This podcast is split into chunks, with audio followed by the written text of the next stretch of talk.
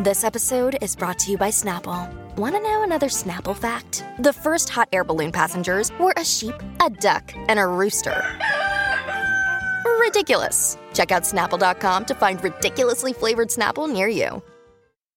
Succede che se una persona va magari a scavare nel proprio passato e va a vedere tante cose che andavano prese alla leggera e che invece sono state percepite pesanti, e poi si ritrova a fare un attimo i conti col concetto della delusione verso se stessi e verso il prossimo, che è un concetto molto vicino a tutte le persone, ma che eh, si, fa, mh, mm, si fa fatica a sentire perché effettivamente quando è che una persona si può definire deludente? Oggi va di moda dire fallito a chiunque, a chiunque magari sta anche solo provando o a chiunque magari non realizza gli obiettivi che la società o la persona giudicante impone, ma dall'altra parte magari abbiamo una persona tutt'altro che fallita ma noi la giudichiamo come tale.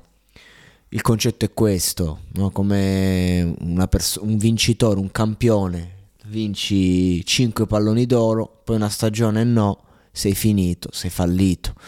Ci dimentichiamo degli anni magari in cui questo giocatore ha fatto la differenza. E questo è il concetto, nella vita conta solo il presente. Perché ho, ho iniziato questo episodio dicendo proprio se uno va a scavare nel passato? perché il concetto de- della delusione è un concetto che comunque eh, va a braccetto con il senso di colpa e la nostra società si, ba- si è basata su quello. Oggi eh, il senso di colpa è più una conseguenza, invece prima era proprio la radice eh, su cui si reggeva l'Italia. E ti rendi conto che tu sai benissimo cosa vuol dire essere deludente e sai ancora meglio cosa vuol dire essere deluso. Proprio perché sono concetti in verità basilari eh, che, che, hanno a che fare con l'aspettativa. Un, eh, una persona può rimanere delusa da una cosa irrilevante perché le aveva dato potere. E quindi nella società di oggi siamo tutti quanti alla corsa del togliere potere a tutto per darlo a noi stessi e quindi siamo passati da una società che si basa sul noi, un noi a forza, per forza non hai scelta, ad un io e sta diventando a forza evidentemente non ho scelta, anche se siamo noi che ci mettiamo nelle nostre gabbie e diciamo guarda è meglio sta gabbia d'oro che il mondo fuori, il concetto è questo, però fondamentalmente stiamo cercando anche di capire perché la vera protagonista di questo discorso è sempre la paura. La paura non vuol dire solo Dio, eh, vabbè la faccio lo stesso eh, quella cosa che mi fa paura. E, ehm, mh, la paura se la togliamo, eh, tu parti per un viaggio in cui eh, hai dei dubbi e quindi lo vivi in un certo modo, ma senza la paura tu lo potresti vivere con quel 100%, con quella gradazione in più che poi fa la differenza. Mi viene in mente Breaking Bad quando il, sostituto di Walter al laboratorio fa notare a Gas, a Gas Fring che eh, la, la, metanfetamina di Walter ha, un, ha, una percentuale tipo del 2% in più o addirittura dello 0, qualcosa in più e Gasfringhi dice guarda no, senso non mi sembra il caso adesso di farti questi problemi. Lui fa: No, tu non immagini quell'1% in più eh, quando si arriva a questi livelli. Quanto è di più? La purezza, un discorso di, di, purezza proprio. Quindi, se noi andiamo a fare le cose senza paura, senza sensi di colpa, eh, scellerati, che in una cosa ci crediamo veramente e a quel punto eh, la, la, cosa può prendere dei, eh, dei può avere dei risultati, può avere dei risvolti inaspettati e molto superiori a quando invece ci andiamo anche solo con un minimo di pregiudizio. Ma ovviamente non è più possibile lasciarsi andare nella cruda passionalità in quanto eh, poi c'è la possibilità di essere amaramente delusi e di star male. Giusto, nessuno vuole star male, allora siamo tutti quanti rintanati eh, a vivere a mozzichi e bocconi per paura di essere delusi e per paura di essere deludenti.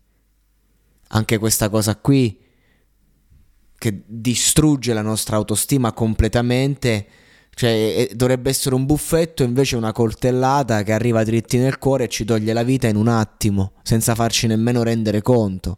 Andiamo a vivere vite che non è che non sono, la, non sono le nostre, ma non sono pienamente quelle che potremmo vivere.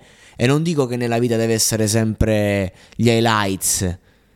Mo siamo a novembre, va un freddo cane. Che, che vita puoi vivere?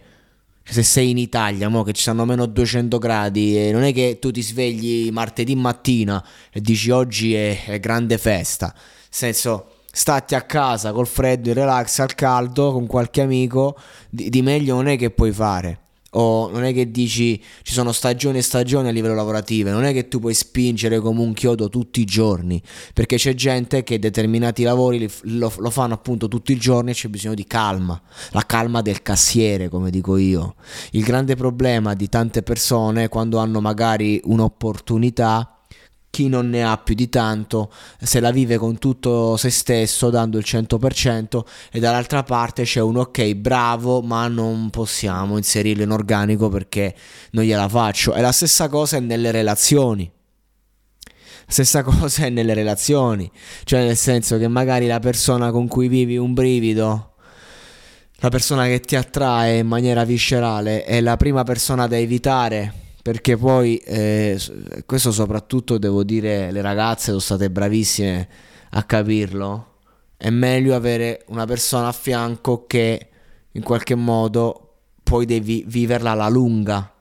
Mentre noi uomini siamo più portati nonostante le donne siano più istintive ma noi uomini siamo più portati solo in quell'aspetto a non guardare il futuro, a creare grandi aspettative ed avere grandi delusioni. Mentre le donne, no, io mi ricordo il mio primo amore, ci ho messo mesi a convincerla che io potevo essere la persona giusta per lei, ma non mi scorderò mai, ma è stato bellissimo in quegli anni, uh, piano piano, un passo alla volta, tutti quei mesi, poi magari arrivare a quella prima volta insieme, che fu un disastro, poi è arrivata la seconda che è stata meglio e poi lentamente siamo cresciuti, cioè nel senso... Eh, c'era proprio quel discorso del buttarsi senza stare a chiedersi eh, come andrà, come non andrà, perlomeno da parte mia, perché lì sei adolescente e funziona così. Oggi, oggi si fa fatica a buttarsi, si fa fatica e, mm, e, e si ha anche la consapevolezza del fatto che tutto comunque poi sfocia in una delusione. E la domanda che mi pongo è: è peggio essere delusi o essere deludenti? Perché quando sei deluso è più facile, eh, è più doloroso, ma, ma, dopo un po' la cosa smaltisce, cioè comunque tu non puoi farci nulla, la accetti, la persona che ti delude la accetti, la persona che hai deluso fai fatica ad accettarlo tu perché magari dici ok vabbè che cazzo me ne frega e poi la cosa ri- risuona no? risuona nel tempo nelle settimane no? la voce da dentro la voce da dentro e non, riesco in questa variazione sul tema a non eh, toccare quello dell'idealizzazione. Ora non voglio però esprimerla proprio come idealizzazione pura, ma idealizzazione anche di, di, di gradazione minima, cioè quel, quella minima cosa che ti porta semplicemente a vedere una persona diversamente da quella che è, ma senza creare quella enorme aspettativa. Questo è. E a volte l'idealizzazione ho, ho scoperto, mio malgrado, che è una cosa di cui le persone hanno tanto bisogno e se tu vai lì a, a sbattere la verità, caschi male. Diventi poco, diventi molto poco ben accettato. Negli ambienti ehm, perché le persone hanno bisogno anche di un sogno hanno bisogno di vedere la commedia così com'è senza qualcuno che gli dice oh è una commedia sono degli attori che stanno recitando ecco eh, diciamo che le persone hanno anche bisogno io in primis di recitare la loro parte nella vita fregandosene anche degli altri, fregandosene anche che sia una bella parte, fregandosene del giudizio. E quindi c'è quel gioco di idealizzazione di sé e del mondo e c'è anche quel momento in cui ci si vede allo specchio e dice oggi ho fatto proprio il pagliaccio. Ma va bene così, va bene così, nel senso che no, non c'è problema. Ehm, io personalmente sento proprio di avere una barra due barra 4 5 personalità, però le racchiudo tutte in due grandi insiemi e un insieme di questo è quello che mi dà magari più soddisfazione ma è quello che mi dà più problemi ma io devo comunque farlo sfogare sto pazzo che ho dentro altrimenti non, non arrivo non, non, riesco poi a, a, fa, a vivere non riesco a convivere con l'altro che è più tranquillo più ragionato più ragionevole se seguissi solo i miei impulsi più sani io sarei un vecchio di 60 anni e quando mi getto in quella mentalità. Spesso mi capita di avere pensieri difficili, penso alla morte, penso a, insomma, alle paranoie mi divorano ancora di più perché ho la sensazione di non essere minimamente padrone della mia vita. E credo si chiami superio in psicologia, non voglio dire cazzate. Però si vive questa ambivalenza per questo um, il tema centrale di questo podcast, poi non è il tema centrale, le tematiche sono come degli ospiti, eh, quindi c'è eh, l'ambivalenza del deludere dell'essere, cioè del, sì, del deludere dell'essere delusi, perché in verità eh, sono facce della stessa medaglia e mondi completamente opposti. E per, per, esprimere al meglio questo concetto vi leggo la strofa di Gue in una, una, sua canzone che si chiama Fredda, triste e pericolosa. Dice mi passa la vita davanti, da estranei ed amici, da amici ad amanti, poi di nuovo estranei, i miei sogni sono gli altri, sono altri. Correre sulle pareti come Matrix, l'amore non è mai gratis, il sesso è come ci fossimo vendicati. So che ti senti migliore, va bene, decidi te. Vita precaria, se anche tu per aria poi dici di me. Ho perso la coscienza tra un paio di cosce, tra le cosche. Non ha più valenza niente, né la vita né la morte. Vuoi solo il consenso, non c'è più il talento. Non c'entra la razza o il sesso, è un regime, sono oppresso. Senza armi fai lo stesso. Oggi è con le parole il testo. Abbiamo fatto così tardi che poi è diventato presto. Vorrei nascondermi per sempre dalla vista della gente, spiando il mondo dalle tende della suite del presidente, come tutte le altre stupide leggende. È più triste che muoia il sogno, sai, che morire realmente. Cioè, nel senso, oh, innanzitutto, sentite Gue che cazzo di lirica. Ma sentite il Gue che cazzo di penna. Questa malinconia che mi compiace, la tristezza che mi appaga. L'infelicità è strano ma mi completa, soffrire mi fa godere in fondo in questa vita fredda piuttosto che come voi, meglio la morte o la galera.